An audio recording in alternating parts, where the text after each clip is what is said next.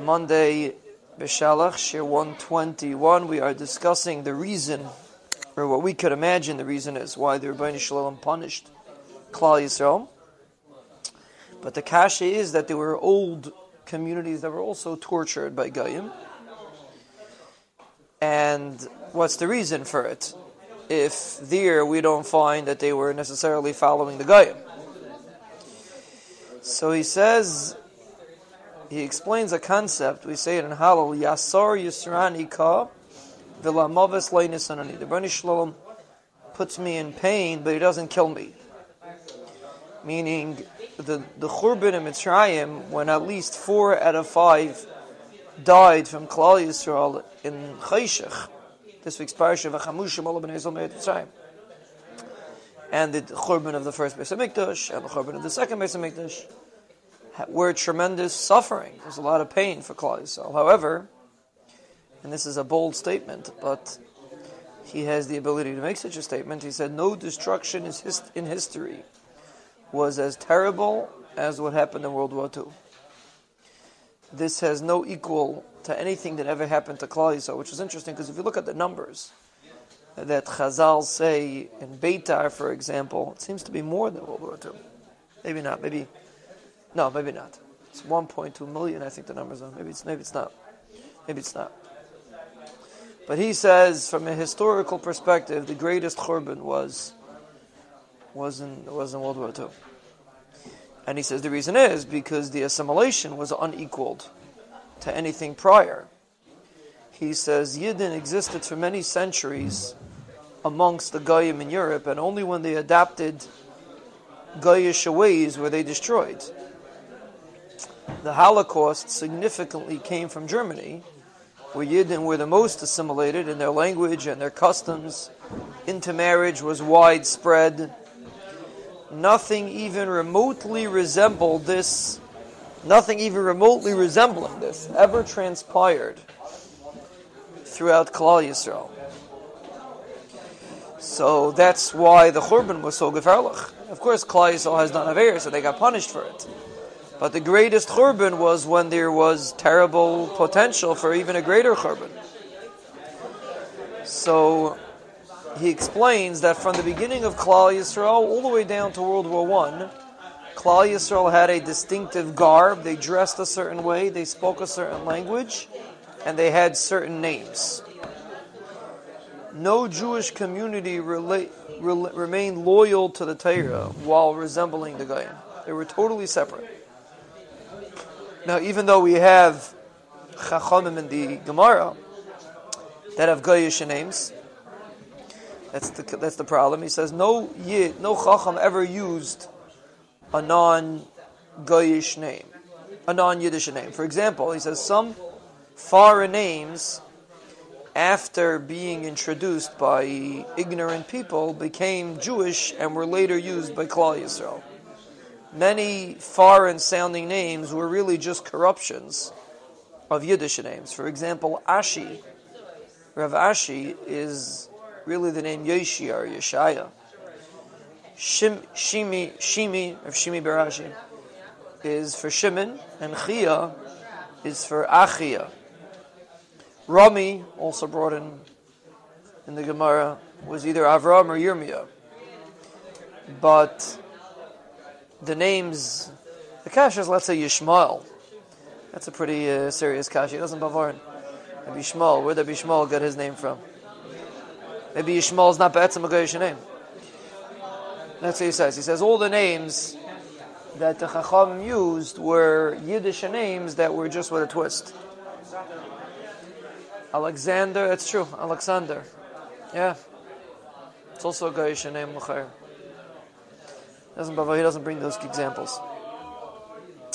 He says, now, even though there were many bearded Jews that were also destroyed with the assimilated Jews, but the majority of European Jews were on the rule, on the road to materialism, to melting out of uh, existing as Yidden. And Chazal say a concept, Kivan Shenitin Rishus Lamashchis. Once the Mashchis has Rishus, he doesn't discriminate between Tzaddik and, and. So, so what happens? He explains that for many centuries, the Yidden in Europe were loyal to the Torah. He says, a Goyish historian said about the Yidden that they're in love with their religion. He says, but near the end, wrong influences began to enter from Berlin, and many were corrupted. They developed the influence of the Yidden that were assimilate, assimilated, a whole school of Hebrew and Yiddish writers who made fun of the Torah for a hundred years.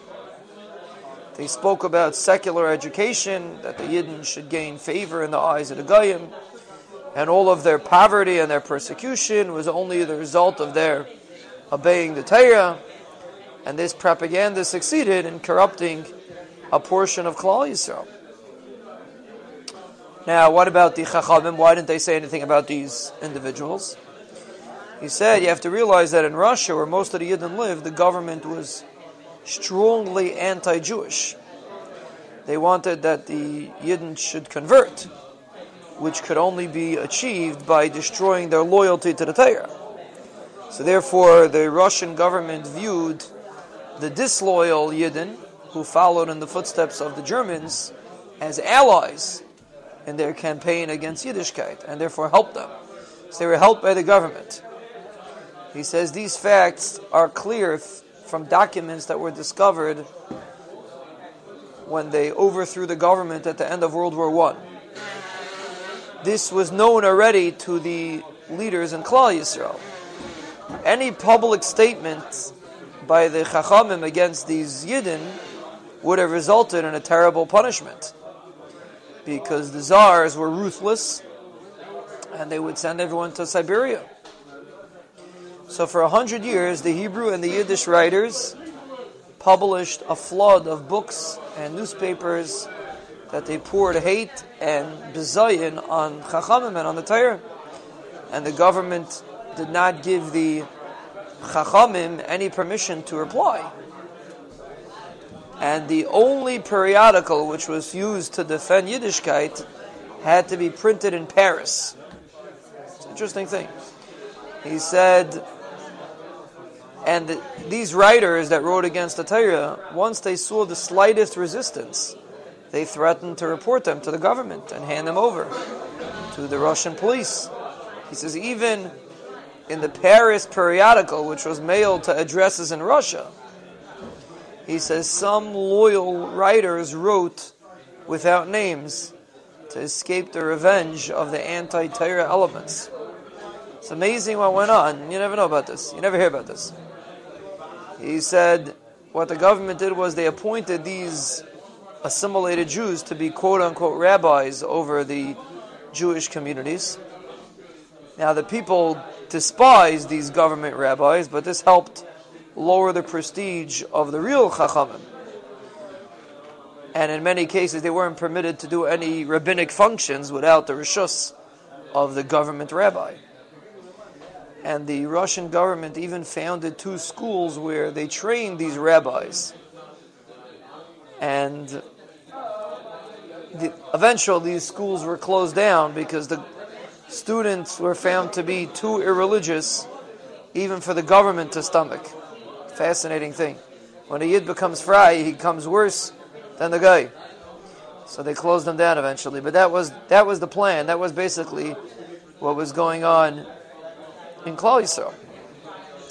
And therefore, he's going to elaborate more on it, Bez Hashem, but basically, if you have a kasha of what happened, he says it's, it's pretty clear that there was a terrible influx of anti-Torah and they had an influence in Klal Yisrael, and therefore assimilation was a tremendous threat, like we'll see. And that's why the Ribono Shel Olam had to press the restart button. Ahmad al